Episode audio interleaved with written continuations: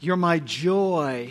You're my all. I got to tell you, I, I, I feel uh, so sad for people who've not experienced what it means to know Jesus Christ to know God, to be in a relationship with Him. I, I, feel so sad for people whose whole experience is something about religious rituals that they go through and, and they've never tapped in. It, it's drudgery, it's obligation, it's joyless, it's colorless. It, it, it's that kind of faith existence. Because when you have known Him, everything changes for you. And one of the great, great attributes of our faith, it's a faith of joy. It's a faith uh, uh, uh, that's grounded in joy. In, uh, in uh, Philippians 3 and verse 1, uh, the Apostle Paul says this um, Rejoice in the Lord. Rejoice. Our faith is a faith of, of rejoicing. God wants you to be uh, joyful. Westminster Shorter Catechism, when it asks what's the chief end of man, the chief end of man is to glorify God and to enjoy Him forever. To enjoy Him. To glorify God and enjoy Him. To have the joy of God to ha- in your life.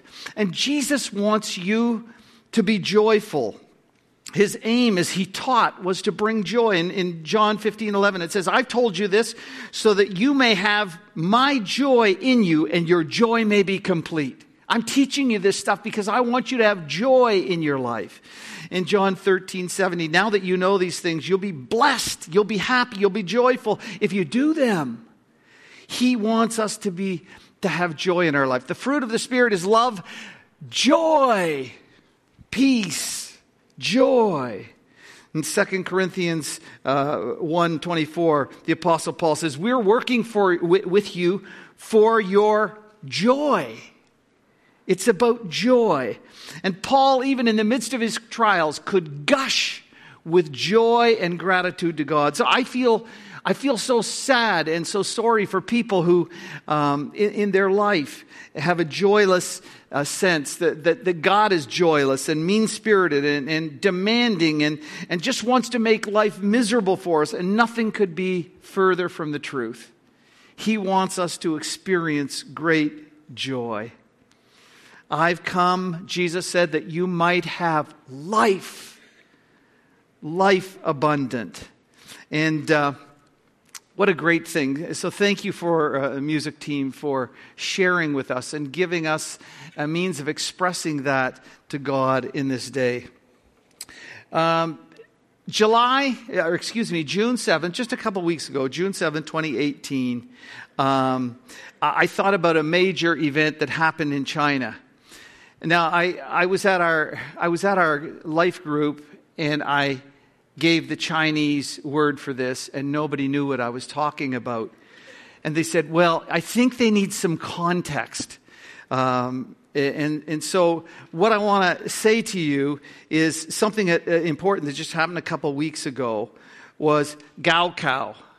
Anybody who put up your hand if you know what Gaokao is? Okay. Thank you. How was my pronunciation? Was it okay? Okay, thank you. See, I, I think it wasn't me, it was, it was them. I know it couldn't have been me. Um, Gaokao, what Gaokao is, it's an entrance exam that all the secondary students take, and it, it determines where you get placed in, uh, in schooling. So the opportunities you have, it's a huge thing. In fact, 9.7 million students are all taking it on the same day. Uh, this entrance exam, okay? And they go in, and they, I mean, there's security there to make sure they're not taking anything in with them. And you see this, this gal getting uh, checked out. And, in, in, in, it's a three day process. Um, and you've got all these students there. Millions of them, millions of them. And when I talked to some people in our life group, they said, You don't understand how important this is. This is like, it kind of, it sets you up for success or failure in life. And there's so much pressure on this. Um, the parents, they're, they're, you know, uh, they're so into this and so concerned about it and doing everything they can to help and to push the, the kids. They pay exorbitant so, sums of money to have tutors and prepare them for this kind of thing. And they're all waiting for this three day thing to be over so they can um, get their kids and, and, see the results of it. But with, when there's this kind of pressure, what happens also is that, um, you know, you, you kind of cheat a little bit.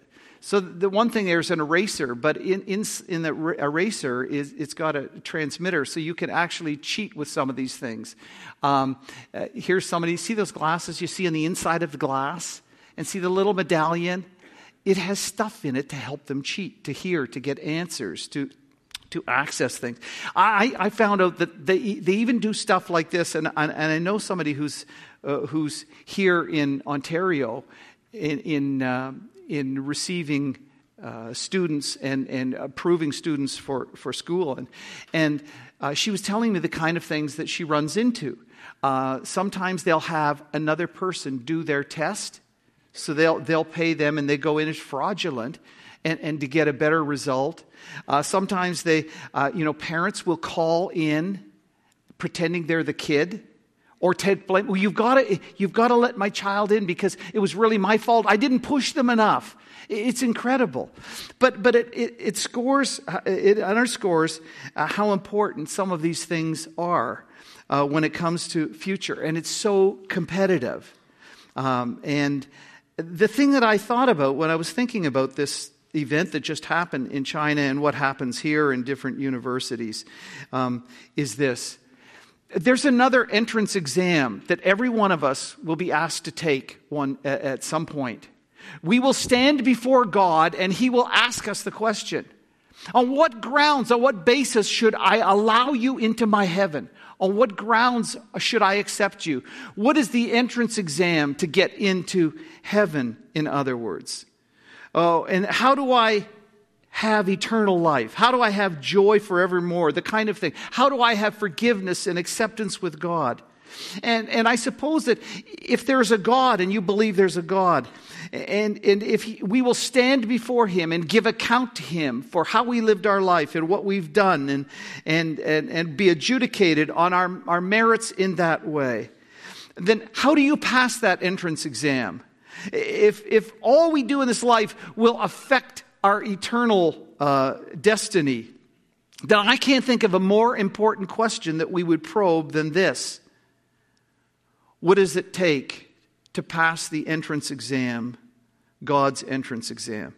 Well, the Apostle Paul was really concerned with this. And in Philippians, um, he, this group that he loved, this church that he loved, I told you last week, I think, I think it, it may have been his very favorite church you know, it's like kids. You, are not supposed to have a favorite kid, right? But I think Philippians was a, a very special church to the Apostle Paul, and he speaks so warmly to them and, and what they mean to him. And, and, uh, but here, all of a sudden, um, we have Paul's stern warning against self confidence. Paul, who's in prison, yet joyful and rejoicing in God, is cheery and upbeat. But here, he's, um, he's got a little bit of an edge to him. And he's, he's, um, uh, he's going to tell them what it is. He wants to safeguard them, he wants to protect them. And so in, uh, in Philippians 3, verses 1 to 4, we have this. Paul says, It's no trouble for me to write the same thing to you again, and it is a safeguard for you then he says, he, he gets very unpolitically or politically uncorrect. How's that? Or incorrect. And, and he, he says this uh, I want to safeguard you. I want to protect you as your father in the faith. I, I look out for you.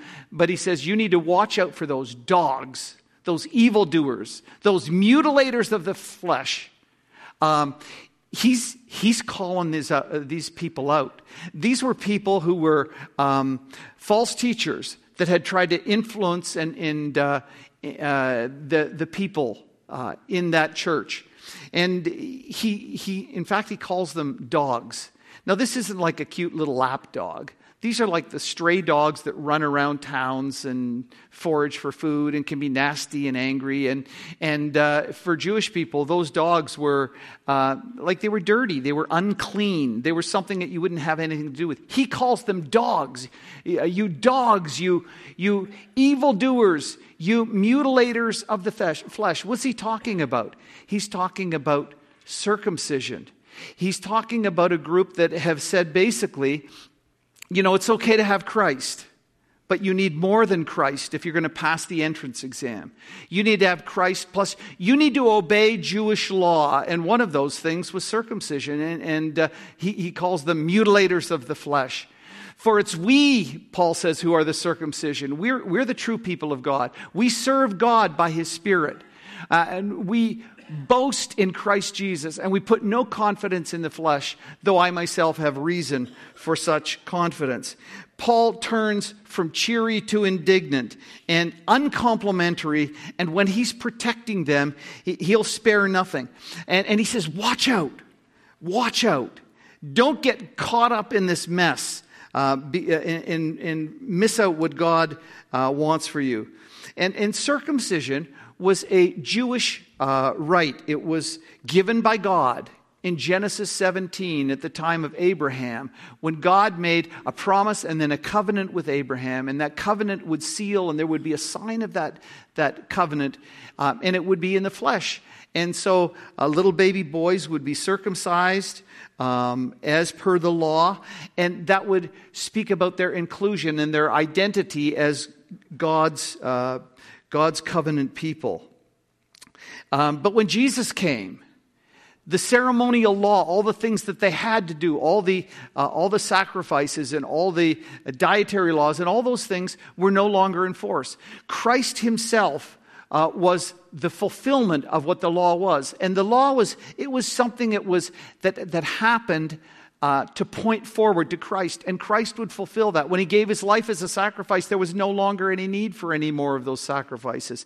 And God would move away from just the, uh, the Israelite people as the people of God and extend that to the Gentiles around the world. And so the, uh, there were some Jews, though, said, you know, we believe Jesus is our Messiah, but you still have to become Jewish. You still have to obey Jewish law. And, and Paul was so against that, even as a Jew. He was, he was fighting it. Uh, they said, You want to be accepted with God? The entrance exam includes circumcision and all of what it means to be a Jew. And Paul says, in impolite terms, You're wrong. Folks, you know what? We, we live in an environment that, um, where you can't say something is wrong or a person's view is wrong. We've got to be charitable to everybody and say, and, and here's what at least we're supposed to do. We're supposed to be so tolerant and say that you have a belief that's divergent from mine, absolutely divergent, but yours is good and it's right for you. And Paul never went for that, and God never went for that. God said, here's how it is there's truth and there's error. And he needs to protect that church from this kind of error that is creeping in. Um, it's interesting, too, because when you look at what the Old Testament has to say about circumcision, it's not like you, well, you're okay if you're circumcised. You know, that's, that's cool. You, you've done this ritual. In Deuteronomy 10 uh, and 16, God says through Moses, you need to circumcise your hearts. This isn't about an outward thing, this is an inward thing. It's not just about an outward ritual. In Deuteronomy 30 and verse 6, it said, The Lord will circumcise your hearts so that you may love him with all your heart and with all your soul and live. He said, You know what? You can't even love God the way you want if He doesn't do it. He needs to circumcise your heart. He needs to change you from the inside if you're going to be able to do that. And, and that's what God wants to do. And so Paul says, you know, we're the ones who worship by the Spirit. We glory in Christ Jesus. We boast in Christ and what He's done. Uh, we put no confidence in the flesh. What he's saying is, we don't put confidence in, in circumcision or human effort or ritual. That's not the way you get into God's family. That's not the way we're invited in.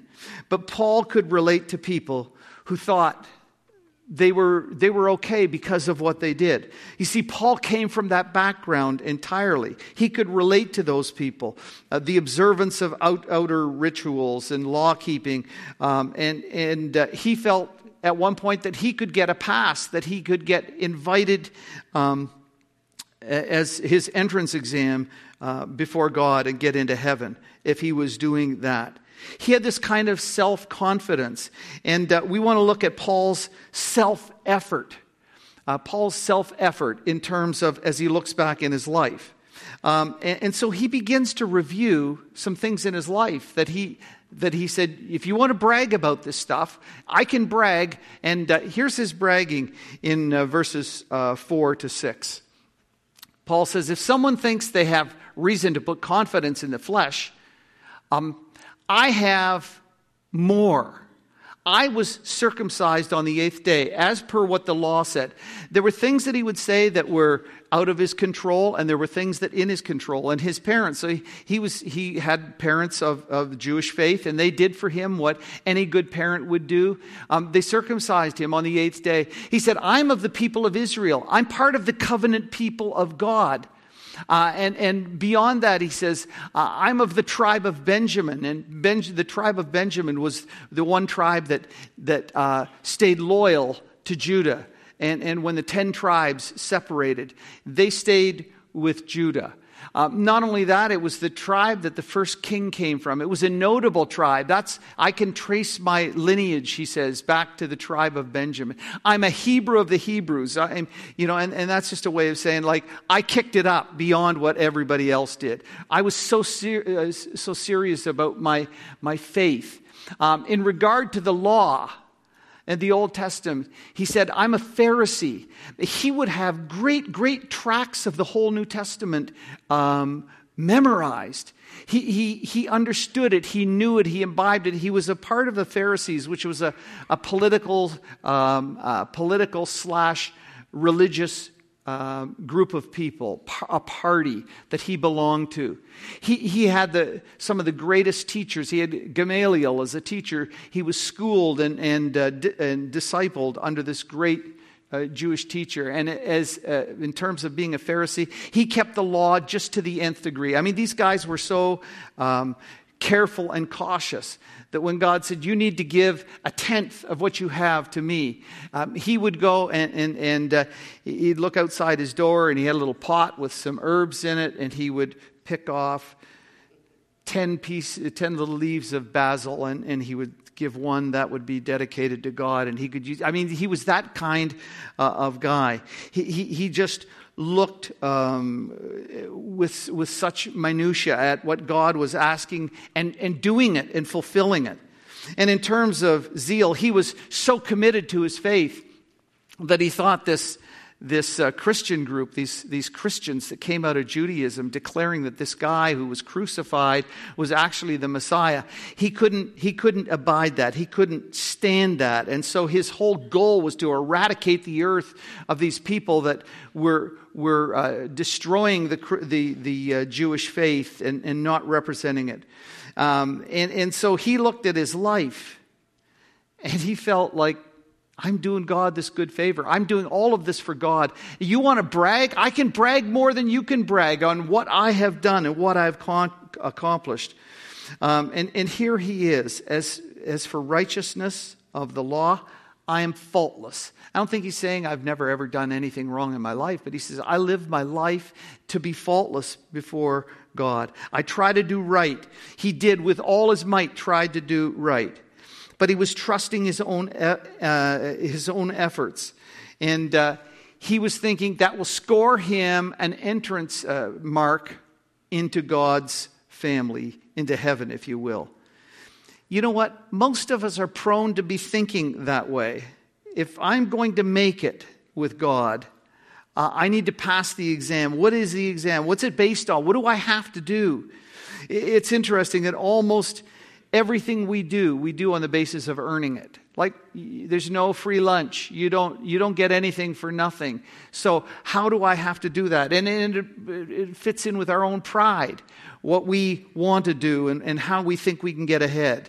Um, we like achievements. We like honors, and so did Paul. And uh, if he could take you into his home, he would show you all of his degrees and all of his accomplishments, and he would speak about all the things he'd done and how he was uh, exalted and, and appreciated and, and uh, revered by so many people. And uh, we can do that kind of thing as well. Like Paul, perhaps we look at our heritage. If you're like me, I had Christian parents uh, who loved me who, when I was a week or so old, I was in church. I've been in church my whole life. Um, I'm born into a Christian family. I'm a Christian. I'm not a, uh, I'm not a Buddhist. I'm not a Hindu. I, am not a, a, Muslim. I'm not an atheist. I'm a Christian by name. If, if I fill out on the census form, uh, what's your religion? I put Christian. Is that good enough? Does that get me in? Um, born into a Christian family, um, baptized, or christened, or dedicated. Now, I, you know, you say, I, well, I, w- I went to catechism, I learned the faith, um, I, I took First Communion, I've stayed in the church, I attend regularly, I give money generously to the church, I serve. I help out at the church. I, I serve in the community. I, I, try to live by the golden rule uh, to do to others what I would have them do to me. I try to live an honest life. I'm hardworking. I'm careful. I, I care for others.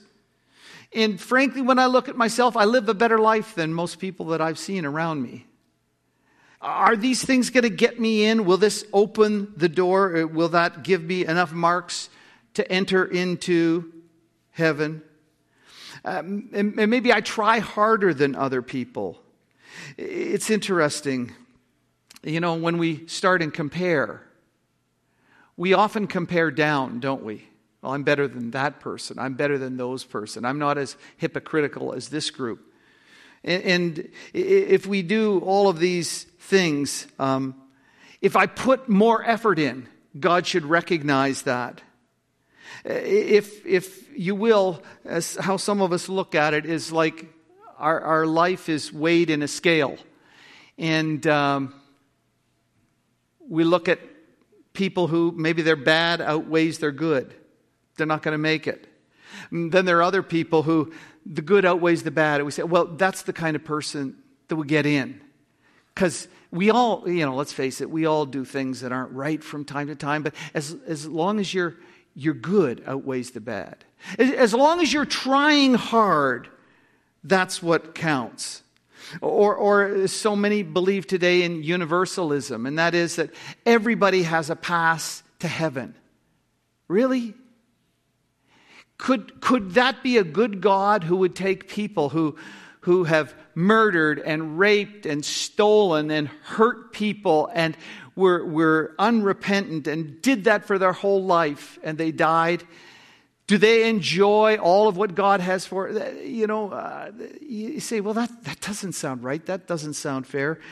No it's not and yet there are people that believe that. That we're all going to the same place and it doesn't matter what you've done or how you've lived. What are you counting on to get in? It was interesting. I, I saw on tv uh, a few weeks ago a guy who had lived a, a, a bad life of crime and he'd paid his time in prison and he got out and they were interviewing him and it, uh, I, I was just so struck by what he said. You know he said i've done a lot of bad things in my life but i want to go to heaven and i'm going to do everything i can to do good things.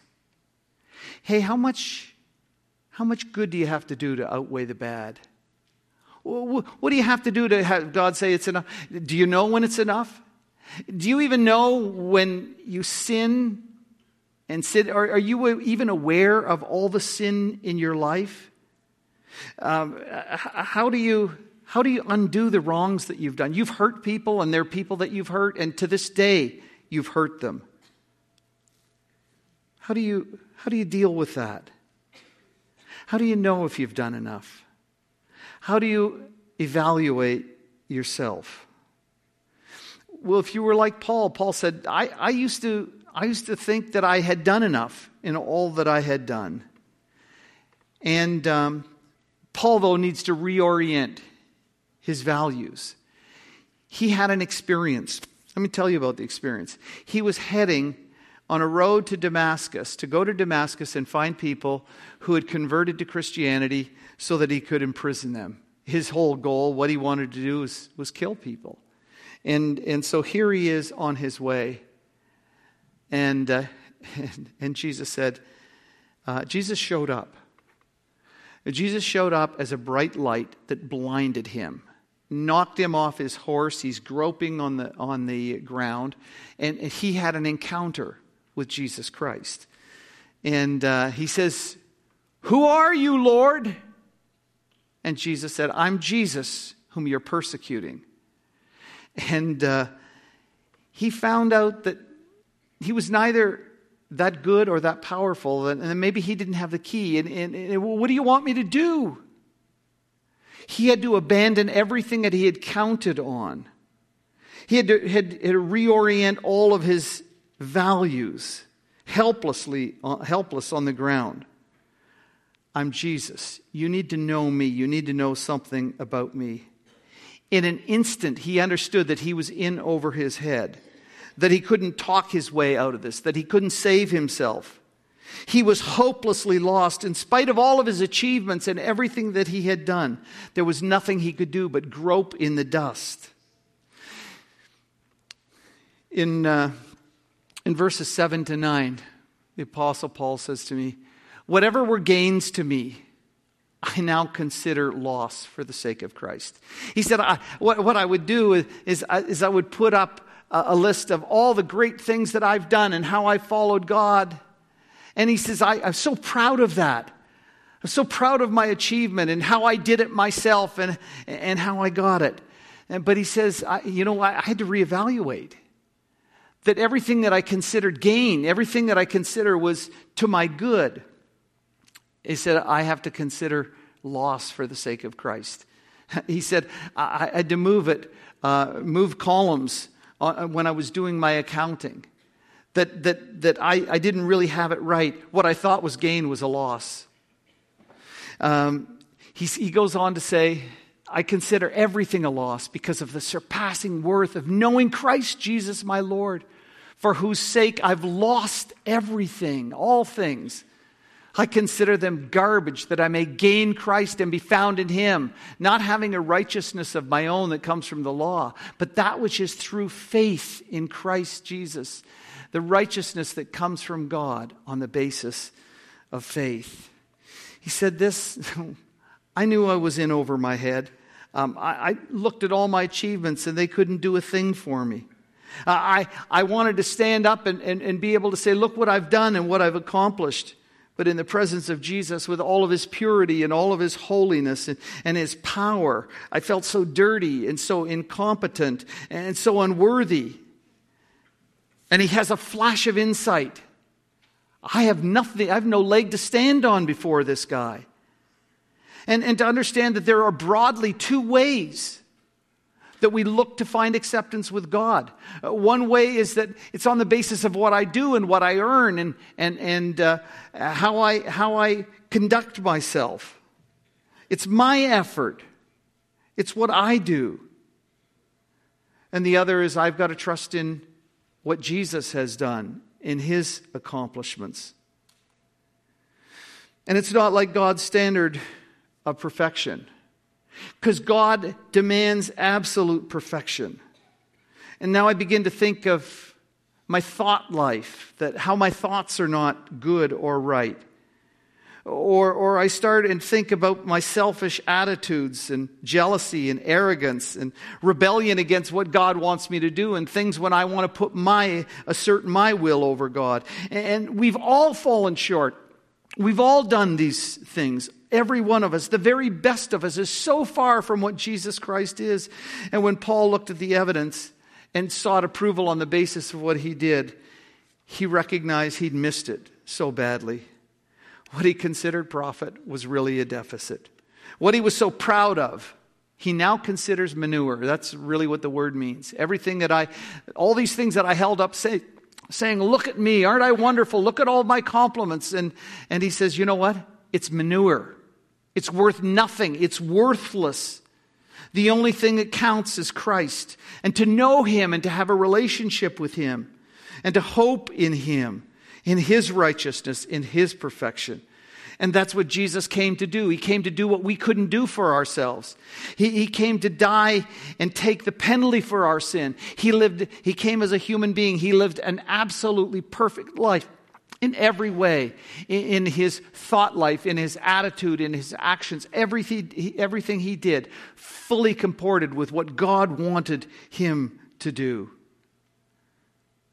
And he says, I needed Jesus' righteousness. I, I, am not righteous. The thing that God expects of us, what He demands of us, is righteousness. And righteousness is what we don't have. So my efforts have failed me. And Jesus' righteousness is my only hope. And He says, through faith, through faith in Christ. That's what we're supposed to do. We're to put our faith in what Jesus did not in our accomplishments.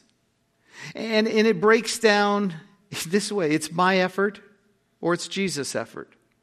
In my effort, you know, the Old Testament says um, in Isaiah 64, it, it says that our righteousnesses are like filthy rags before God. Can you imagine taking these dirty, pus filled rags uh, this, and presenting them and say, hey, accept me. Here, here's what I have to present to you. It's, it's abhorrent, it's blasphemous. There's no other way. Bill Hybels put it this way you can reduce the gospel to this it's do or done. It's either what you have to do to gain entrance, or it's what God has done in Christ Jesus for you.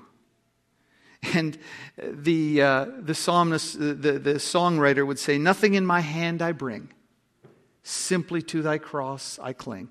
I have nothing to earn and, and, to merit my acceptance. All I can do is come to Jesus Christ, who died on the cross and was raised again, and to put my trust in him, that he would take the penalty for my sin, that he would forgive me, that he would grant me access to him. Well, Paul is committed to spiritual growth. Paul is not just happy to slip in, Paul wants to grow. Uh, he said, I want to, in, in the scripture, he says here, I want to know Christ. Hey, whoa, whoa, whoa. Paul, hold on a second. You want to know Christ? You've been a believer for about 30 years, Paul. What do you mean I want to know Christ? I want to go deeper with Christ. I, I want to know him more intimately. I want to follow him more closely. He goes on, he says, I want to know the power of his resurrection. Uh, that would purify me, that would help me to walk in a way and live in a way that he wants me to live.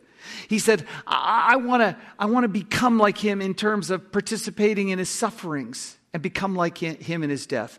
I want, I want his resurrection power that, w- that could raise him from the dead, that is operational in my life, that I could face all kinds of persecution and difficulty and trial, and I would be faithful to him, and I would love him and serve him because he alone is worthy.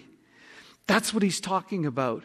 And becoming like him, and so how attain to the resurrection from the dead. Not that I've already obtained, he says but he, sa- he goes on to say, all this, or, or I've already, I haven't already arrived at my goal. The Apostle Paul said, I, I'm not there yet. I'm still in process. I expect to grow. And, and he said, I press on to take hold of that for which Christ took hold of me. Brothers and sisters, I do not consider myself yet to have taken hold of it. But one thing I do, forgetting what is behind and straining toward what is ahead, I press toward the goal to win the prize for which God has called me heavenward in Christ. I'm not there yet, but I'm going to be with Him, and I know I've got assurance that I will be with Him. I'll have access to Him. I want to go deeper. I want to know Him more. I want to live more faithfully for Him. I, I want to stand up for Him. I haven't arrived, but I'm there. Folks, this is the gospel of Jesus Christ. This is the message that we proclaim. This is the hope for the world. It comes not in what we do, but in what Jesus has done for us. And the Apostle Paul says, You know what? The greatest joy is this to know Him, to know Him, to have that security and that understanding that I don't have to make it on my own, that He has done for me what I could never do for myself. I want you to think if, if, if you were being flown across the North Atlantic in, in uh, a nasty time of year, and somebody dropped you in the very middle. And, and you had to save yourself. You'd have to go either east or west uh, to get to Europe or, or, or get to Canada. And, and uh, you would say, well, it would be hopeless. Those thousands of kilometers in that frigid water, there's no way you could make it. You're right. You, there's no way you could make it. And people who try to save themselves can't do it. Something from outside of us needs to save us. Well, what's our response to all of this? The first thing I would say if you have not yet trusted Jesus Christ and Jesus alone to save you, that's a starting place. Uh, you say, you know, I've been trying to, to do the entrance exam by virtue of all the good things that I'm trying to do, and I'm working. You got to know I'm working, and, and I, I, get so disappointed in myself too because I try, I try, and I know I mess up. And, and I would say to you, stop that and turn in faith to Christ. Your only hope is in what Jesus Christ has done. Open your heart to Him. Put your trust in Him. He knows you're a sinner. Confess to Him that you're a sinner, that you've rebelled against Him, and you have no hope outside of Him. And ask Him to save you. Tell Him you believe that what He did when He died on the cross was sufficient for the salvation of your own soul. And if you haven't done that, you can do that right where you are in, in, in, your seat. You can speak in, inside in your own mind to God and tell Him that. And if you do that, would you come and tell me afterwards so that I can know and, and I can encourage you as you begin this new journey of faith? And then, and then there's some of us who maybe it was our upbringing. We never did well enough at home. We, we always, uh, was always, we had to do more. And we felt like even maybe with our earthly, fa- excuse me, earthly father, that we try and try and, and he's never approving of us. And, and there's some people in their Christian faith that are like that. They, they, they just, they want to please God and they try and they try, but they feel they can never do it. I want you to hear the words of Jesus from Matthew chapter 11 when he says, Come unto me, all you who labor and are burdened. I will give you rest. Come to me. You're striving and struggling, trying to be accepted of me. I love you. Just trust me. Uh, come to me and find your acceptance with me and love in me. Thirdly, live your life in gratitude and love for God for what He has done for you not to earn his favor, but as an expression of your joy um, and your love for him. You know, when, when we were working in First John, you know, we, we were told that uh, John says, you know, to obey his commands and they're not burdensome. He wants to be a joy to you. He doesn't want it to be drudgery. He doesn't want you to be, feel striving. God, like me, I'm trying my hardest. He wants you to relax and, and enjoy His love and the security that you have and to live your life in gratitude for Him. Not to make Him like you more, but to say, I, I so love you. I so appreciate what you've done for me.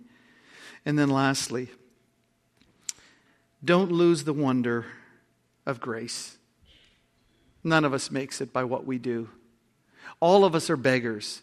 All of us can only receive it by grace. Grace is God's favor that we don't deserve.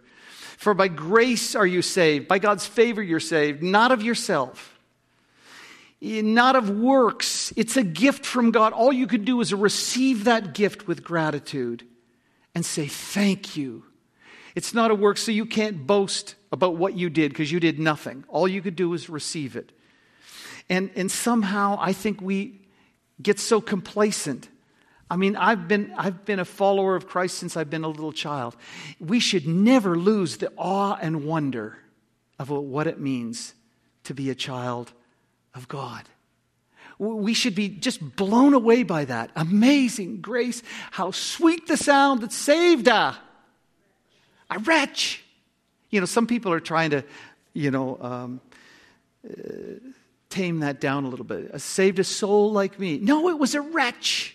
The guy who wrote it was a wretch.